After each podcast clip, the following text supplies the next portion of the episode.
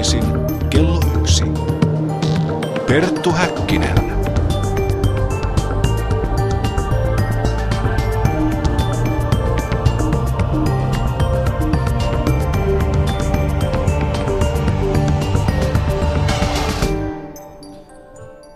Jumala sanoi, tehkäämme ihminen kuvaksemme, kaltaiseksemme, ja vallitkoot he, meren kalat ja taivaan linnut ja karja eläimet ja koko maan ja kaikki matelijat, jotka maassa matelevat.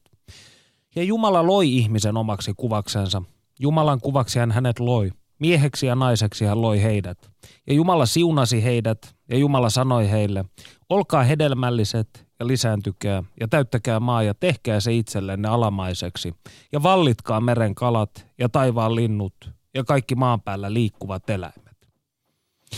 Voitokasta päivää lämpimästi tervetuloa tämänkertaisen päänavauksemme pariin. Minä olen Perttu Häkkinen. Tänään kysymme, millainen on kristinuskon suhde luontoon ja mitä tarkoittavat termit ekote- ekoteologia ja ympäristöahdistus. Studion vieraanamme on ympäristötutkija Panu Pihkala. Keltti-kristillisyyden historia puolestaan valottaa Panu Hietanevan haastattelussa uskontotieteen dosentti Katja Ritari. Lämpimästi tervetuloa lähetykseen, Panu. Kiitoksia. Mitä ekoteologia on?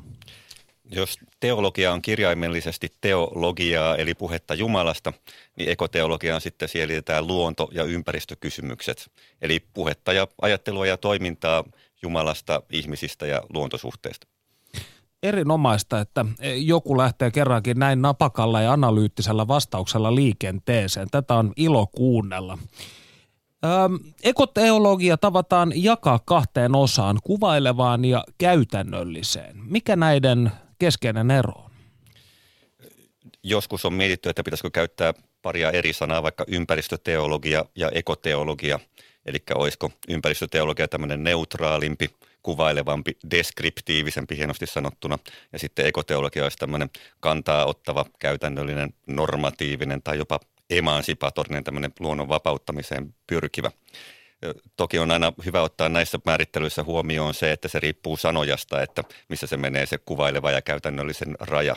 Että jotkut asiat otetaan vähän niin kuin annettuina, että tämän kaltaista taloustiedettä tehdään, mutta taas sitten tämän kaltainen ympäristötutkimus on tämmöistä ekotutkimusta ja näin. Mutta sanat kuulostaa vähän erilaista eri ihmisten korvissa ja siihen on hyvä kiinnittää, kiinnittää huomiota.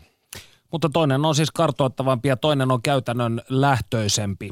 Juuri näin ja jos ajatellaan akateemista tutkimusta, niin siinä tietysti aina pitää sanoa, että mitäs metodia nyt käytetään ja pää, pääpaino siinä mahdollisimman tarkassa kuvailussa. Ja sitten jos jotain käytäntöä kannanottoa otetaan, niin sitten perustellaan se, miten sitä tehdään. Mutta sitten tietysti maailma, maailma on vapaa ja siellä liikkuu paljon ekoteologisia liikkeitä, jotka sitten ottaa rohkeasti kantaa. Mutta onkin mielenkiintoista. Onko sinulla heittää lippiksestä jonkinnäköistä valistunutta veikkausta siitä, kuinka suuri osa e- ekoteologiasta keskittyy tällaiseen kuvailuun ja kuinka suuri osa sitten maailman aktiivisen muuttamiseen?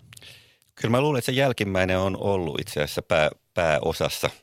Ja, ja tässä tullaan semmoisiin tutkijan kannalta haastaviin juttuihin, että missä ne raja, rajat sitten kulkee – ja jos, jos ajatellaan vaikka jotakin poliitikkoa, joka sattuu käymään sunnuntai Jumalan palveluksessa ja jotakin ottaa sieltä vaikutteita, että okei, luontoa pitäisi, pitäisi varjella, mutta sitten taas jossain poliittisella areenalla ei varmaankaan mainitse, että hei, olen saanut tämmöisiä, tämmöisiä vaikutteita niin tämä pikkuesimerkki liittyy siihen, että on vaikea määritellä, että missä ne rajat menee, että sitä vaikutusvaltaa voi olla enemmän kuin on helppo, helppo huomata. Mutta historian saatossa niin onhan ekoteologia on lähtenyt liikkeelle ennen kaikkea siten, että on ollut ympäristön tilasta huolestuneita ihmisiä ja, ja niin heillä on ollut uskonnollinen maailmankatsomus. Yleensä tätä ekoteologia-sanaa käytetään kristinuskoon liittyen, mutta toki voi puhua vaikka islamilaisestakin ekoteologiasta ja, ja näin päin pois. Sitten on ihmiset ruvenneet pohtimaan, että miten tämän mun maailmankatsomuksen tai uskonnon pohjalta nämä asiat näyttäytyy. Ja käytännössä on yleensä sitten seurannut semmoista uudistusliikehdintää oman uskontokunnan sisällä. No jos ajatellaan sitten tällaisia klassisia itämaisia uskontoja, vaikka hindulaisuutta tai buddalaisuutta, jossa elämän kunnioittaminen on ollut hyvin keskeisellä sijalla. Siis ollaan pitäydytty esimerkiksi lihan syönnistä vastaavallisista harjoitteista, niin onko tällaista, esiintyykö niin sanottua modernia ekoteologista tai ekouskonnollista liikehdintää tällaisten ö, klassisten itämaisten uskontojen sisällä myös? Kyllä sitä esiintyy, mutta kiinnostavaa kyllä, niin ainakin mitä tutkimus on tähän mennessä saanut selville, niin on se, että, että länsimaissa, jossa kristinusko on ollut vahvana taustatekijänä, siellä on tietysti ollut ympäristöä saastuttavaa toimintaa jo pitkään historiassa, mutta samalla on ollut pitkään myös tämmöistä uskonnollista ympäristötoimintaa vastapainoksi. Ja tästä onkin itse asiassa hyvä lähteä perkaamaan ekoteologian aatehistoriallisia juuria. Panu Pihkala, missä ja milloin ekoteologia sai alkuunsa? Voidaanko jäljittää jonkinnäköinen yksi alkupiste? Tässä on vähän semmoinen tilanne, että on sekä olemassa lyhyt historia ja pitkä historia. Lyhyt historia olisi se, että tuossa 1960-1970-luvulla, samalla kun yleinen ympäristöliikehdintä voimistuu, niin sitten vahvistuu myös tämmöinen ekoteologinen liike, mikä saa sitten erilaisia muotoja. Mutta jos yhtään syvemmin katsotaan niitä teemoja, että ihmisen ja muun luonnon suhde, niin se on tietysti hyvinkin vanha, vanha, vanha teema. Ympäristöhistoria on toinen tämmöinen mielenkiintoinen uudehko oppi, oppiaine, mikä tuo aika semmoista hedelmäistä näkökulmaa historialliseen tarkasteluun, että millä tavalla ympäristötekijät vaikuttaa, vaikka ero, eroosio tai, tai muut jutut.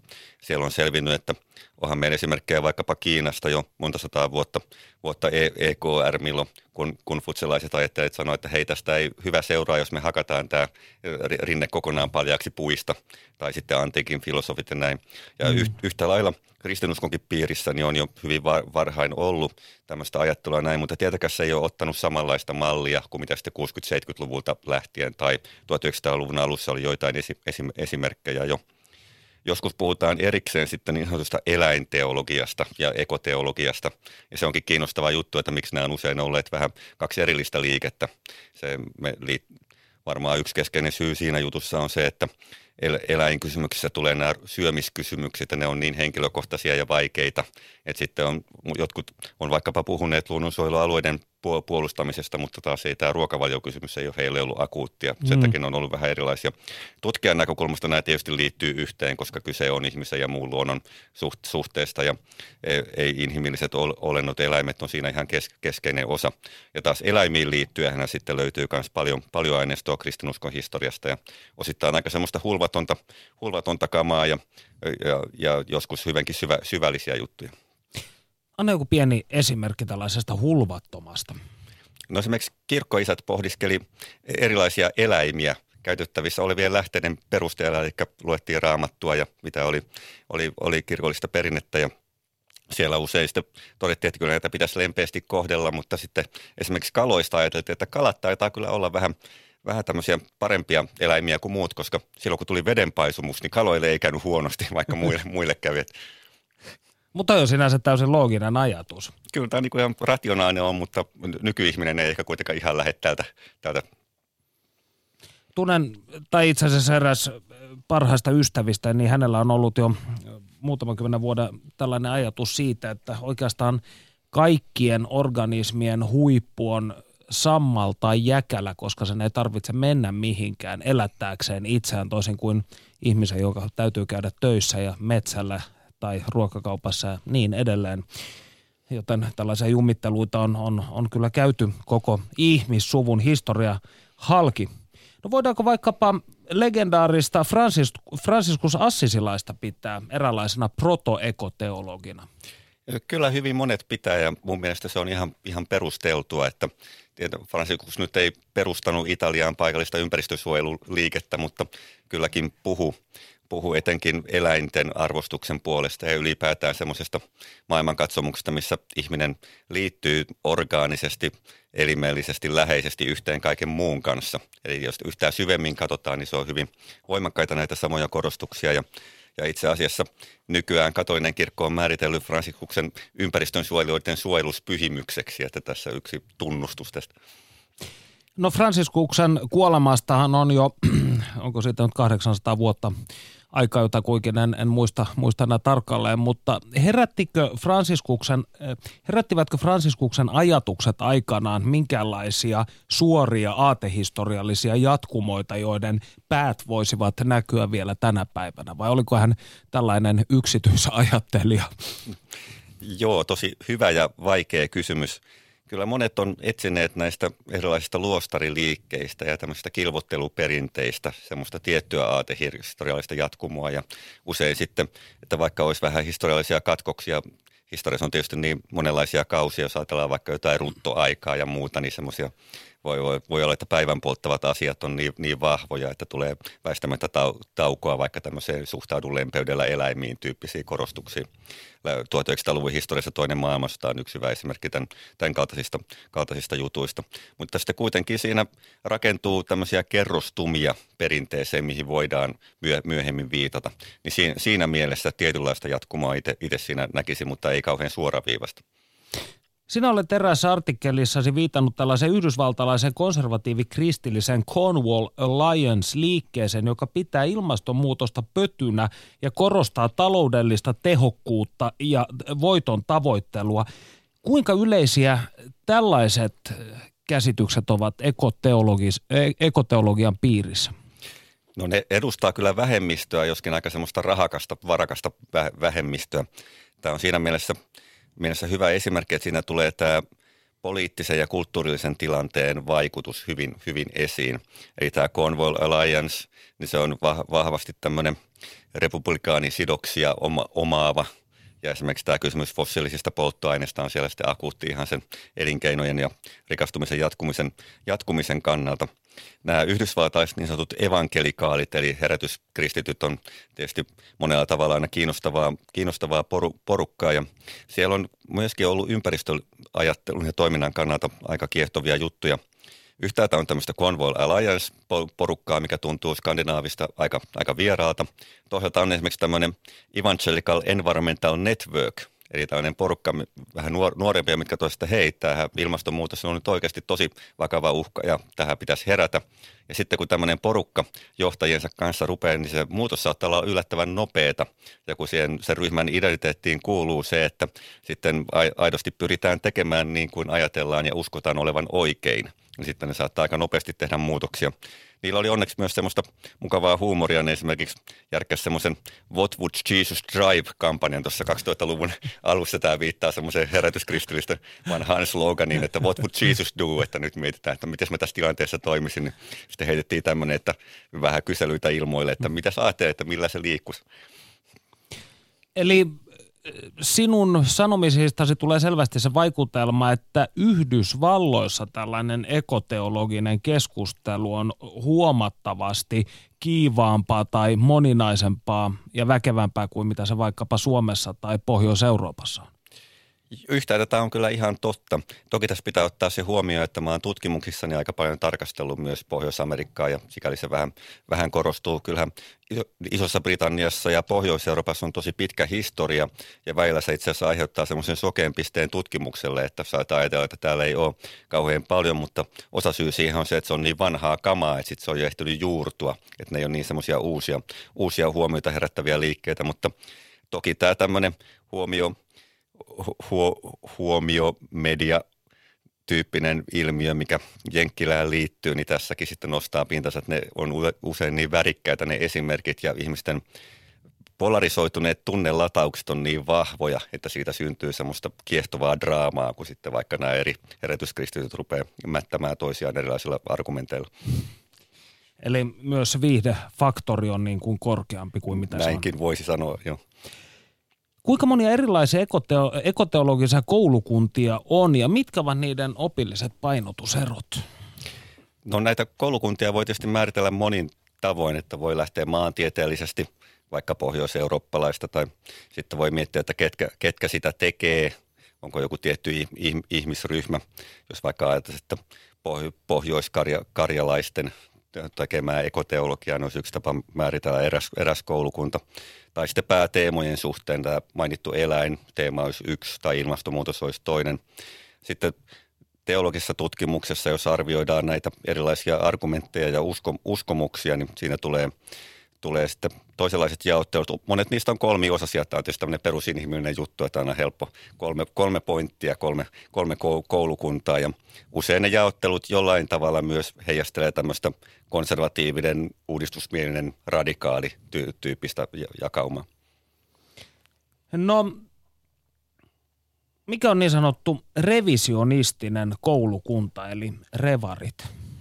Tämä on aina tutkijalle erittäin ilahduttavaa, kun radiotoimittajia, jotka on lukeneet akateemisia artikkeleita, että tämä piristää, piristää miettää. Niin sanottu revisionismi, eli uudelleen näkeminen tai tarkemmin, tarkemmin näkeminen, niin se on tämmöinen uudistusmielinen ekoteologinen koulukunta, tämmöinen keskitie, että todetaan, että muutosta tarvitsisi tehdä, mutta sitten kuitenkin rajataan sitä, että ei, ei nyt ihan, ihan lähetä kuitenkaan ka, kaikkeen mukaan tämmöistä keskitien mallia. Tämmönen Eli niin sanotut tolkun ihmiset kenties tässä kuviossa. No jostain syystä mä nyt koitan vähän vältellä tätä tarkkaa il, il, ilmaisua, mutta... En siis joo. siis käyttänyt tätä arvolatautuneesti, vaan kun nykyisessä poliittisessa keskustelussa puhutaan sentristeistä tai tolkuista tai niin edelleen, ihmisistä, jotka kokevat, että näköinen muutos on tarpeen, mutta pysyttelevät tietyllä tavalla keskiakselilla. Joo, kyllä se hy- hyvin oikein, oikein suuntaisesti menee. Ja nämä on tietysti ajassa liikkuvia määreitä siinä mielessä, että jos katsoo 70-lukua, että mikä oli silloin konservatiivista ja mikä uudistusmielistä, niin nykyään se 70-luvun uudistusmielisyys on, on nykypäivän konservatiivisuutta usein. Kyllä, kyllä. No entä sitten radikaalit rekonstruktionistit? Tässä on semmoinen talovertaus, mitä voisi vois käyttää näistä, näistä koulukunnista, että – että eka, eka vaihtoehto olisi se, että no, no okei, kyllähän nämä vaikuttaa nämä ympäristöongelmat olevan relevantteja, että pitäisi nyt ainakin siivota täällä meidän, meidän uskonnollisessa rakennuksessamme, että saadaan vähän paremmin hoidettua hommamme toinen vaihtoehto, tämmöinen revisionisminen olisi se, että no pitää nyt vähän, vähän muokkailla ja uudelleen järjestää, että ei nyt ihan pelkällä pölyjen pyyhkimisellä mene. Ja, mutta sitten tämä radikaalit rekonstruktionistit, niin ne lähtee tähän, että no tarvitaan vähän uudelleen rakentamista, ainakin tosi isoa rem- remonttia, että ehkä tähän kellotornin viereen, viereen voisi vois jonkinlaisen itämaisen tem, temppeliin esimerkiksi pystyttää ja tarvitaan aineksia monesta, monesta suunnasta. Että tämmöisenä vähän, vähän karkeana määränä kuvaamaan näitä kaikista uudistusmielisimpiä liikkeitä.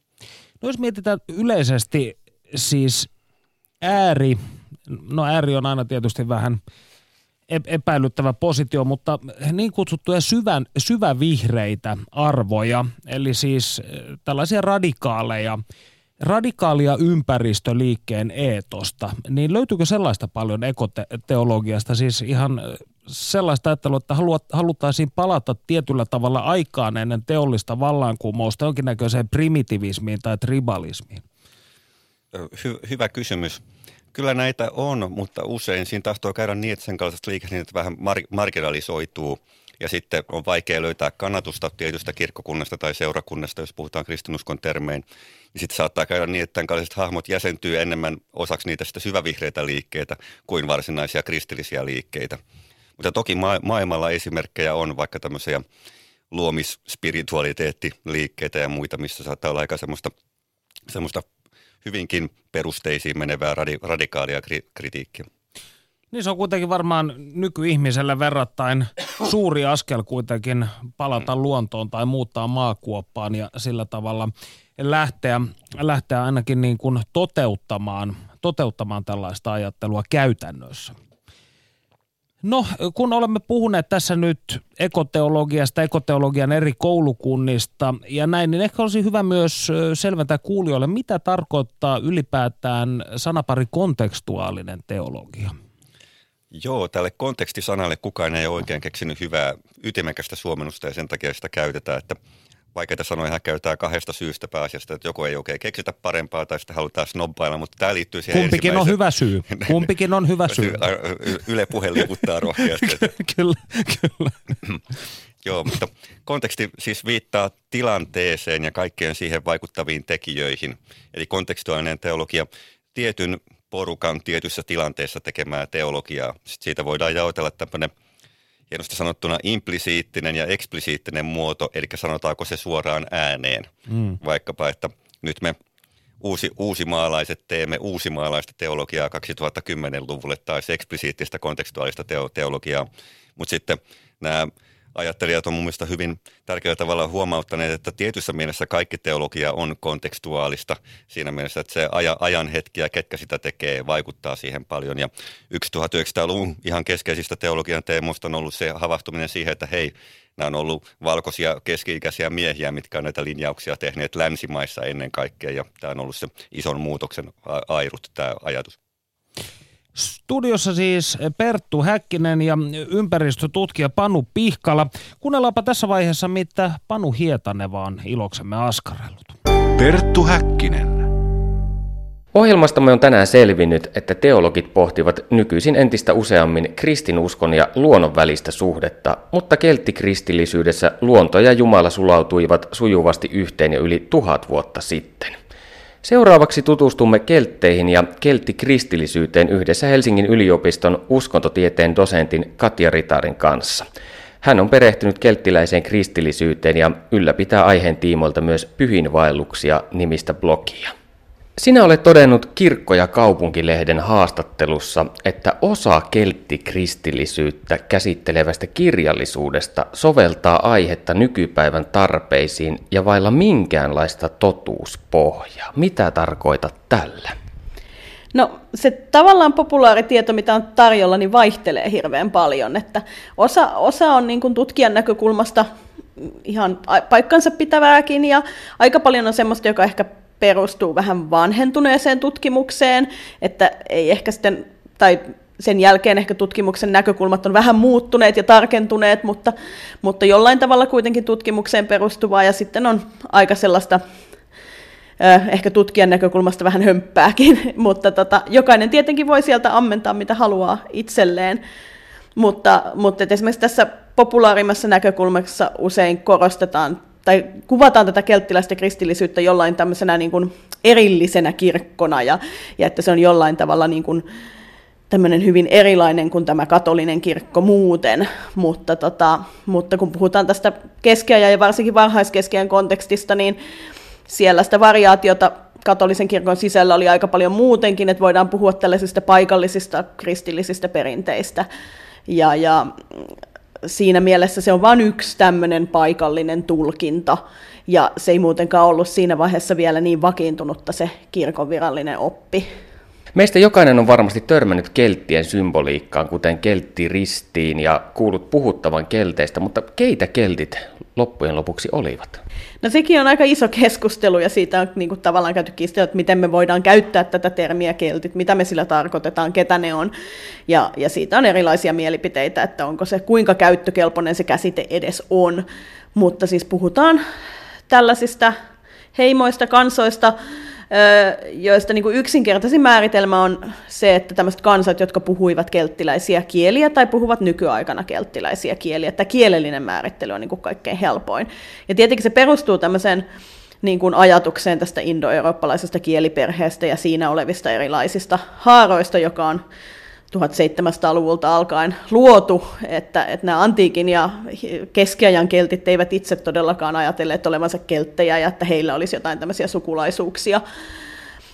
Mutta että näitä kelttiläisiä kieliä nykyään on Iiri, Kymri, Walesissa, Geeli, Skotlannissa, sitten, sitten Bretan, Bretanien, Bretoni ja sitten tota, pari tämmöistä kuollutta ja osittain uudelleen herätettyä kieltä, sitten Cornwallin korni ja Mansaarten Manx. Minä olen ymmärtänyt, että keltit eivät koskaan oppineet lukemaan ja kirjoittamaan. Onko tämä se pääsy siihen, miksi me tiedämme niin vähän? Joo, meillä ei siis varsinaisesti niin kuin kelteiltä itseltään, näiltä esikristillisiltä kelteiltä ole säilynyt kirjoitettua aineistoa. Että tämmöisiä ogam-kiviä, vähän tämmöisiä riimukiviä muistuttavia löytyy, joista osa nyt on sitten ehkä, ehkä sieltä niiltä vuosisadoilta vähän ennen kristiuskon tuloakin, mutta ne on lähinnä niin kuin nimiä tämmöisiä muistokiviä, että ne nyt ei sit ihan hirveästi sitä kulttuurin sisällöstä kerro. Että sitten meillä on antiikin kirjoittajien niin kuin ulkopuolisten näkökulmasta, kreikkalaisten ja roomalaisten, jotka olivat tekemisissä tämmöisten kelttiläisten heimojen kanssa, niin heidän kuvauksiaan. Mutta ne on tietenkin aina kirjoitettu siitä heidän vinkkelistään, ja, ja usein niissä sitten nämä kaikki barbaarikansat, keltit mukaan luettuna, esitetään sitten tietyssä valossa. Että et se, mitä, miten paikkansa pitäviä ne on, niin se sitten vaihtelee.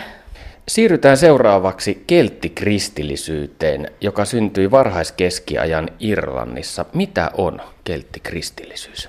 No useimmiten se viittaa just tähän Irlannin kelttiläiseen ö, kristinuskoon. Ehkä siellä varhaiskeskeajalla on niin se kultakausi, ö, mutta tietenkin näitä kelttiläisiä alueita on muutakin, että, että sitten myös Skotlannissa ja Walesissa. Mutta, mutta varhaiskeskeltä meillä on niin parhaiten lähteitä sieltä Irlannista. Ja kuten mä sanoin, niin se voidaan nähdä yhtenä tämmöisenä paikallisena tulkintana kristinuskosta varhaiskeskiajalla. Ja, ja silloin sitten jotain ominaispiirteitä, omia niin kuin painotuksia, mutta, mutta se on kuitenkin myös ihan osa sitä katolista kirkkoa siinä, missä muutkin. Ehkä se irlantilaisten kristittyjen niin kuin suurin kontribuutio tähän katoliseen oppiin on, on katumusopin kehityksessä. Eli tota, he rupesivat kehittämään tämmöisiä penitentiaaleiksi kutsuttuja katumuskäsikirjoja, joista tota, pappi sitten saattoi lukea ohjeita, että mitä katumusharjoituksia mistäkin asiasta synnistä on annettava. Ja, ja, tota, ja niihin liittyy sitten tämä niin kuin yksityisen ö, salaisen ripin opin kehitys, eli, eli se, että se rippi on tämmöinen toistuva ö, toimi, joka, joka tehdään, jota ei tehdä julkisesti, vaan niin kuin kahdestaan sen papin kanssa, tai, ja, ja joka ja, ja joka niin kuin liittyy myös tämmöisiin pienempiin synteihin, koska se julkinen rippi on tavallaan niin raskas ja ehkä niin kuin vain kerran toistettavissa, joka liittyy vain niin kuin tämmöisiin erittäin vakaviin julkisiin synteihin. Luonnolla on tärkeä rooli kelttikristillisyydessä. Millainen se on? No se on aika vahvana näkyy myös rukouksissa, myös näiden munkkien kirjoittamassa runoudessa. Öö, ja, ja semmoinen, niin kuin, että se luonto on läsnä ja lähellä ja, ja se Jumalan läsnäolo nähdään siellä luonnossa. Et se, on, se on ehkä se niin kuin keskeisin piirre. Sitten tässä populaarissa kuvassa tietenkin tätä aina korostetaan, että se on niin luonnonläheistä, mutta, mutta toki tämmöistä luontomystiikkaa löytyy sitten muualtakin, ettei se pelkästään kuulu tämmöiseen kelttikristillisyyteen. Mutta että nämä irlantilaiset munkit on kuuluisia, kuuluisia siitä, että he esimerkiksi kirjoitti tämmöisiä luontorunoja, missä, missä he sitten pohtivat tätä Jumalan läsnäoloa ja, ja on alun perin ajateltiin, että ne on tämmöisiä erakkomunkkeja, jotka kirjoitti jossain siellä luonnon helmassa puun alla. Ja nykyään ehkä ajatellaan, että todellisuudessa ne saattoi olla ihan siellä luostarin skriptoriumissa, ja sieltä ehkä sitten enemmän haaveilla siitä luonnosta siellä ulkona, kuin todellisuudessa olla sen olla sen parissa, mutta kyllä siellä siis tämmöistä erakkoperinnettäkin paljon on. Siellä oli hyvin vahva perinne lähteä, lähteä ikään kuin tuntemattomille maille ja heittäytyä Jumalan armon ö, varaan ihan kirjaimellisestikin. Eli nämä irlantilaiset munkit purjehti erilaisille karuille saarille, jopa asettuivat jopa Islantiin asti ennen norjalaisten sinne tuloa että, että myös hyvin varmasti se elä, hengissä pysyminen on ollut hyvin vaikeaa ja, ja se luonto on silloin aika konkreettisesti myös läsnä ja se ajatus siitä, että, että Jumalan niin kuin, armo ja suojelus kantaa, että se on niin kuin ihan kirjaimellista heittä, heittäytymistä Jumalan suojeluksen varaan, että pysytkö sä siellä hengissä vai et. Mistä kelttikristillisyyden ajatus luonnon pyhyydestä oikein kumpuaa? Onko se perua siitä vanhasta kelttiläistä luonnonuskosta ja mytologiasta? Varmaan jossain määrin, mutta me tiedetään hyvin vähän siitä, siitä esikristillisestä uskonnosta ja sen sisällöstä, joten hyvin vaikeahan sitä on niin kuin todistaa. Mutta totta kai ihan samalla tavalla kuin missä tahansa muuallakin, vielä nykyaikanakin, että jos kristinusko tulee uutena uskontona, niin se jollain tavalla ö, sekoittuu siihen, niihin aikaisempiin käsityksiin, varsinkin jos keskellä mietitään tavallista kansaa, joka nyt ei ollut niin kuin teologisesti tai muutenkaan kovin oppinutta, niin, niin toki siinä on myös jatkumoa. Ja, ja ky, kyllä niin kuin varhaiskeskeelläkin oli myös niin semmoisia näkemyksiä, että, että kun mennään käännyttämään ihmisiä tai kansoja, niin, niin ei tuhota niitä kaikkia pyhiä paikkoja, vaan ikään kuin kristillistetään ne, että sitten tämmöiset pyhät kaivot ja pyhät, pyhät jotkut metsät ja luonnonpaikat, niin niissä saattaa olla semmoista jatkumoa, että sitten ihmiset ikään kuin pystyvät menemään yhä niille totutuille paikoille kohtaamaan sen pyhän. Ja sitten se vaan oli kristillistetty, että se olikin joku kristillinen pyhimys, jolle se pyhä lähde oli osoitettu tai nimetty. Perttu Häkkinen. Oliko tämä siirtymä vanhasta luonnonuskosta kristinuskoon verinen Irlannissa? No ei erityisen, siis varmaan tietenkin jossain määrin. Meillä on aika vähän tietoa tästä varsinaisesta niin kuin, niistä vuosisadoista, kun kristinusko tuli. Eli meillä on 400-luvulta Pyhän Patrikin kaksi omaa kirjoitusta. Hän oli siis ihan todellisuudessa elänyt henkilö, jossa hän kuvaa sitä työtään jossain määrin, mutta hän ei niin kuin niissä mitään hirveän yksityiskohtaisia kuvia tästä tai kuvausta tästä työstään anna. Ja sitten meillä on niin kuin 600-luvulta lähtien sitten tämmöisiä jälkikäteen kirjoitettuja, varsinkin näistä pyhimyksistä, just Pyhän Patrikin pyhimmiselämänkertaa ja muuta, että, että me ihan hirveästi ei ihan tarkalleen tiedetä, mutta se kuva, mikä, mikä niistä lähteistä saat, se nyt ei ole mitenkään erityisen verinen ollut. Ja siellä on, on myös niin kuin irlantilaisilla oli myös niin kuin paljolti sellainen asenne, että sitä kaikkea vanhaa ei tarvitse niin kuin tuhota. Ja he esimerkiksi sitten keskiajalla kirjoitti paljon muistiin tätä ikään kuin varmasti osittain esikristillistä perua olevaa niin kuin tarinaperinnettä ja mytologioita, joissa sitten tämmöiset esikristilliset jumaluudet saattaa esiintyä erilaisina hahmoina, jossain määrin myös yliluonnollisina hahmoina. Että et, et jossain määrin siellä oli tämmöinen niin kuin positiivinenkin ajatus siitä, että, että siinä on myös jotain niin kuin arvokasta ja säilytettävää, että sitä kaikkea ei tarvitse tuhota. Mutta toki varmasti on myös niin kuin, jossain määrin myös niin kuin väkivaltaisempiakin kohtaamisia tapahtunut. Keskiajan hengellisyydessä pyhimykset toimivat välittäjänä ihmisen ja Jumalan välillä. Ja Irlannissa pyhimyksiä on niin paljon, että maata on kutsuttu pyhimysten saareksi. Mistä tämä pyhimysten suuri määrä johtuu? Joo, Irlanti tosiaan jo keskiajalla syntyi tämä maine pyhimysten saarena. Ja sitä on vaikea sanoa, että mistä se johtuu, mutta, mutta tota, varmaan se on ollut tarve niin kuin luoda tämmöisiä paikallisia, paikallisia kristittyjä esikuvia. Ja, ja, ja Irlannissa ne pyhimykset yleensä niin kuin, niiden oletetaan eläneen niin silloin 500-600-luvuilla, eli siellä niin kristinuskon varhaisvaiheessa, että oikeastaan Irlannista on hirveän vähän pyhimyksiä, jotka sitten sen jälkeen olisi niin kuin eläneet. Toki näistä voidaan monista kysyä, että onko ne todella eläneet, se on sitten eri kysymys, mutta että ne sijoitetaan siihen aikaan. Ja siinä on jotenkin varmaan semmoinen ajatus, että, että kun se kristinusko tulee ja leviää, niin sitten tarvitaan näitä luostareita, mitä nämä pyhimykset perusti, näitä niin kuin paikallisia omia keskuksia ja omia esikuvia, joita voidaan sitten mu- muistaa ja jotka voi antaa jonkinnäköisen moraalisen mallin ja, ja joiden sitten sinne haudoille esimerkiksi voidaan mennä konkreettisesti rukoilemaan sitä apua. Tämä ohjelma lähetetään eetteriin ja internettiin tiistaina 31.10., jolloin on Halloween – ja kuinka ollakaan Halloweenin juuret on kelttien historiassa. Mikä oli tämä Samhain, joka on Halloweenin esikuva? Joo, se on siis Sauin hännetään. Se on yksi näistä kelttiläisistä neljästä vuoden juhlasta, joilla on, joilla on tämmöiset esikristilliset juuret, mutta jotka on kansanperinteessä jatkunut ihan niin kuin modernille ajalle asti. Ja Sauin oli oikeastaan se vuoden, kelttiläisen vuoden alku, ja se on sen pi- vuoden pimeän puoliskon alku, jolloin portit tämän ja tuon puoleisen välillä on auki ja jolloin, jolloin sitten kuolleet ja muut, muut tämmöiset yliluonnolliset hahmot saattavat tulla tänne meidän puolelle maailmaa olemaan. Et siinä, siinä ihan selvästi näkee tämän, tämän Halloweenin taustan ja, ja sitten se on kehittynyt siitä sitten irlantilaisia meni paljon Amerikkaan ja he on vienyt nämä omat ja se on sitten se Halloween kehittynyt siitä.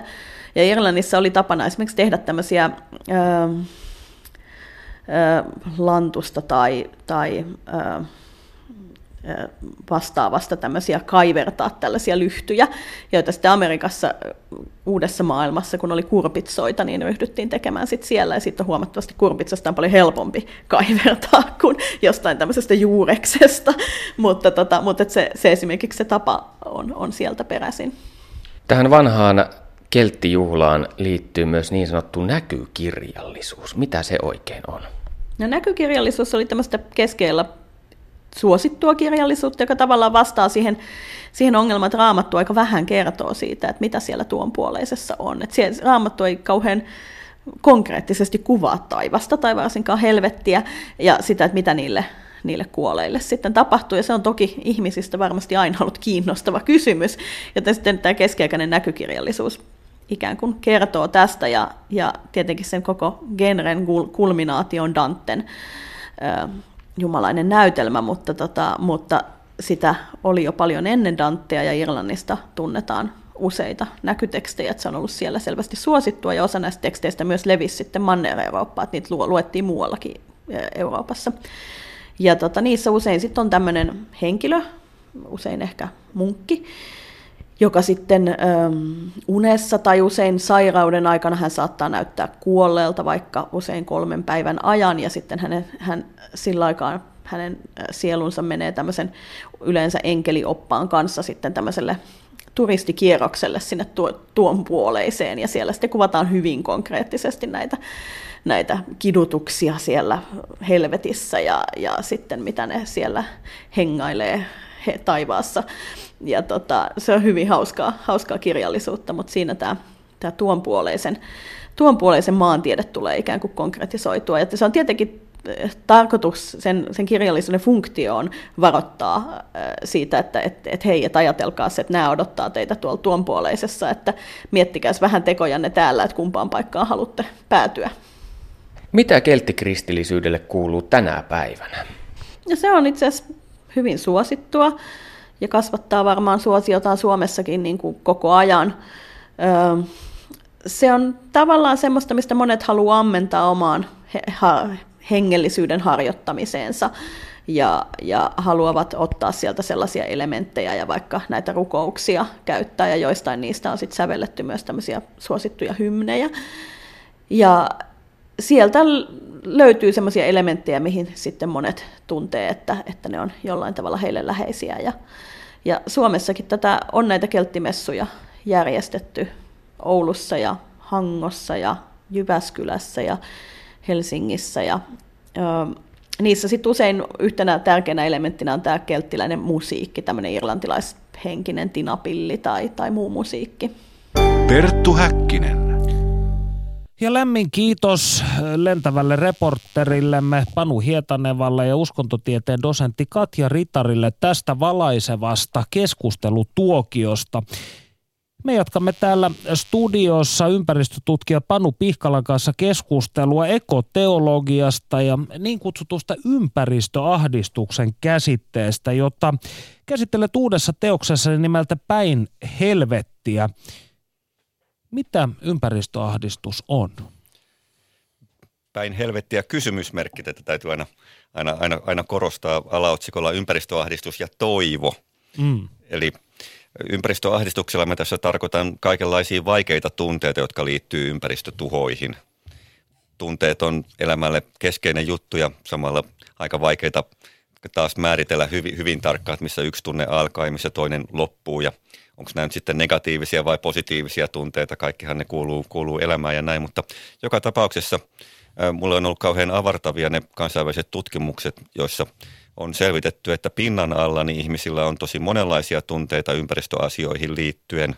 Ja sitten tilanne ei olekaan se, että väki olisi niin välinpitämätöntä kuin miltä näyttää, vaan se tunnelataus on vaan niin suuri. Ja sitten kun puuttuu julkisesti tilaisuuksia näistä puhua – et, niin, niin sitten se jää, jää pinnan alle ja ahdistuneisuus sen kun kasvaa.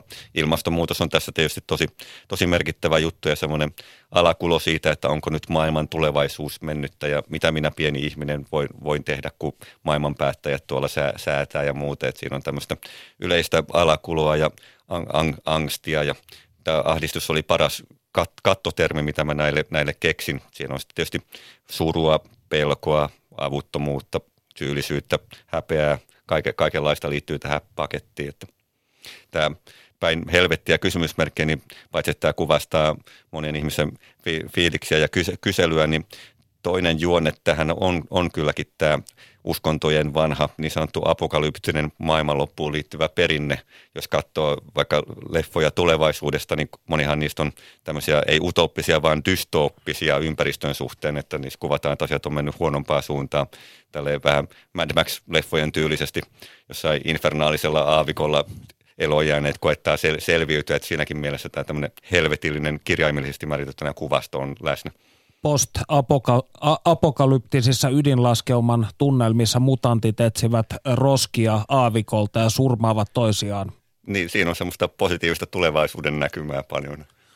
Lapsen lapsen lapsille näyttämö heidän elämälleen. No yksi sinun väitteistäsi on se, että ei ympäristö, no kuten aiemmin mainitsit, että ei ole tällaisia oikein foorumeita, mistä, missä näistä negatiivisista tunteista voisi olla tavalla puhua yhdessä rakentavasti. Mutta toinen väitteesi on se, että ei ympäristöahdistuksesta juuri Suomessa puhuta muutenkaan.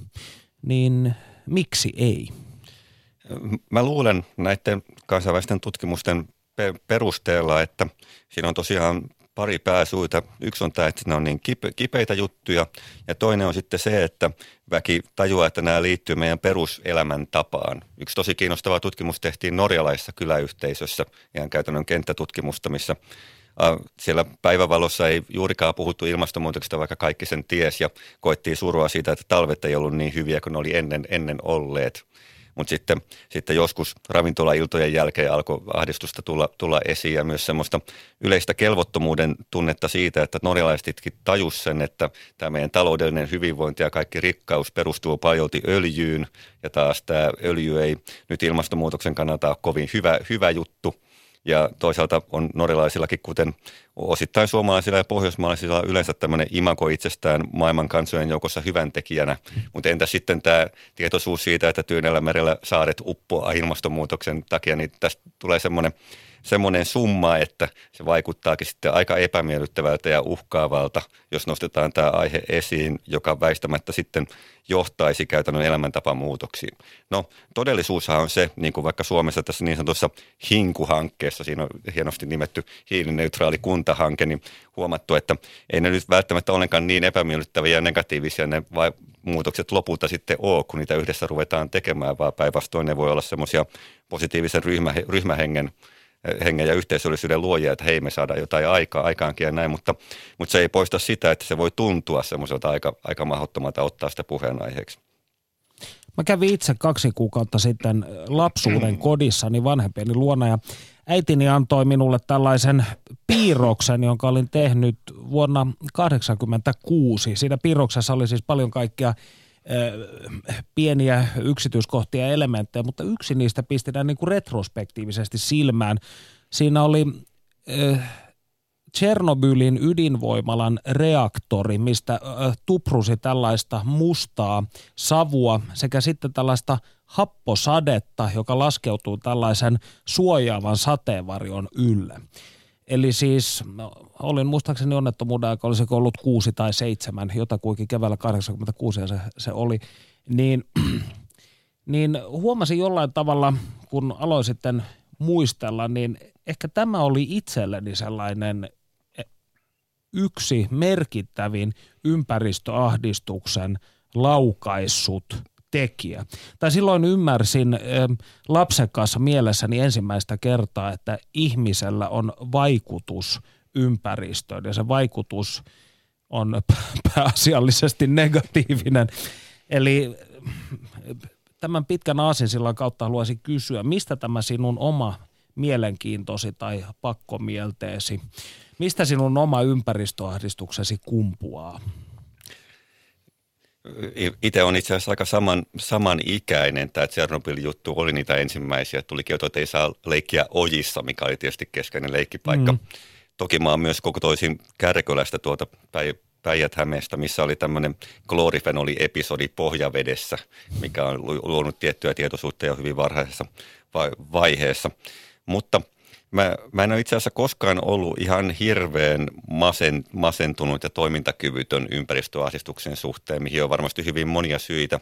Yksi on, yksi on se, että kasvuvuodet onnistu menemään niin, että kasvoi sellaiseen ymmärrykseen, että asioihin voi, voi vaikuttaa. Ja siinä oli tietysti paljon tämmöisiä etuoikeutettuja tilanteita, kuten kasvaminen 80-90-luvun Suomessa, missä nyt kuitenkin globaalista ajateltuna asiat oli aika hyviä ja näin mm. päin pois. Mutta tämä, ja tämähän on yksi semmoinen semmoinen keskeinen juttu ympäristöahdistuksen suhteen, että jos nuoret ihmiset löytää kanavan, millä he kokee olevansa osa, osa ratkaisua enemmän kuin osa ongelmaa, ihmiselämähän on aina jonkinlainen yhdistelmä näitä, näitä niin, niin se auttaa tosi paljon, paljon tässä. Ja tuossa kirjassakin mä korostan sitä, että mielekästä ja merkityksellistä elämää voi elää, vaikka ei olekaan varmuutta, että onnistutaanko tässä, tä, tässä, tässä vai ei.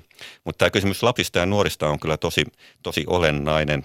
Oli aika havahduttavaa lukea näitä eräiden psykodynaamisten kirjoittajien juttuja, mistä mä tuossa kirjassakin keskustelen siitä, että jokainen tosiaan lapsena jossain vaiheessa joutuu kohtaamaan lainausmerkissä tämmöisen paratiisin menettämisen. Mm-hmm. Että lapsille, lapsille kuitenkin universaalisti luonnossa leikkiminen on to, todella luontaista mikä on aika, aika metkä, jos katsoo noita omia, omia pieniä, pieniä lapsia. Että yhtä lailla ne siirtolohkareet ja puu, puujuuret ja lätäköt kie, kiehtoo, vaikka nykyaikana on tabletit ja muutkin. Että, ja kyllä mä vahvasti, vahvasti itsekin allekirjoitan se, että ihmiset ja etenkin lapsetkin voi paremmin, jos on riittävä yhteys tämmöisiin luonnon elementteihin. Niitähän onneksi voi olla kaupungissakin, etenkin jos kaikkia viheralueita ei rakenneta huomio Helsingin pää, päättäjät. M- mutta ilmastonmuutoksen aikana niin tämä voi olla kyllä aika iso kysymys sukupolvien välisten suhteiden kannalta myös. Kun nuoret ihmiset ja varhaisnuoret, niin he on fiksuja ja huomaa, että hei, mitäs maailmalle on tapahtumassa. Sitten tarkkaillaan, että toinen hei on se, että no mitäs sitten nämä vanhemmat sukupolvet tekee. Ja sitten jos se vaikuttaa vaan siltä, että vanhemmat sukupolvet viittailee mu- muunlaisista saavutuksista, niin tämä voi synnyttää aika isoa juopaa myös sukupolvien välille. Itse muistan tuosta 90-luvun alkupuolelta sen, kun olin yläasteella ja silloin tällaiset eläinoikeusasiat, kasvissyönti, turkistarhauksen vastustaminen, tämän tyyppiset liikkeet saavat enemmän jalansia Suomessa näin ehkä retrospektiivisesti ajatellen.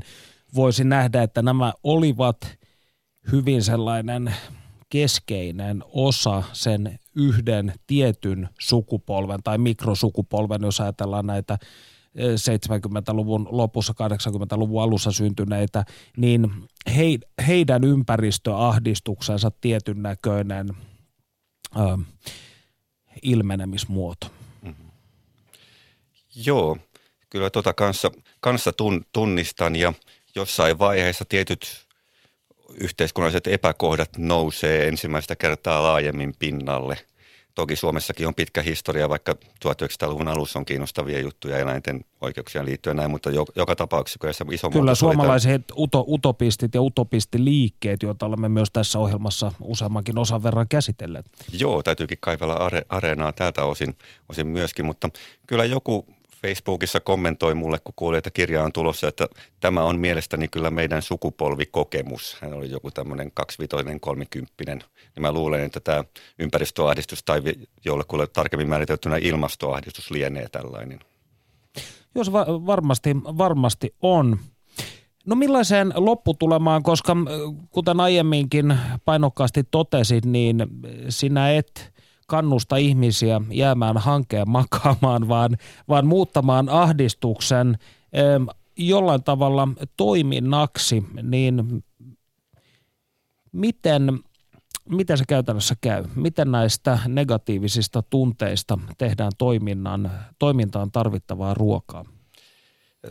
Ihan ekaksi mun on ehkä, ehkä hyvä sanoa, että mä oon pääasiassa kirjoitellut joko akateemisia tutkimuksia – uskontoon ja ympäristöön liittyen pääasiassa, tai sitten tämmöisiä käytännön teologisia teoksia, vaikka tämmöinen luonto- ja raamattu tyyppinen teos, että mä pyrin sitä aina reilusti kertomaan lukijalle, että mitä metodia mä nyt, mä mm. nyt kulloinkin käytän.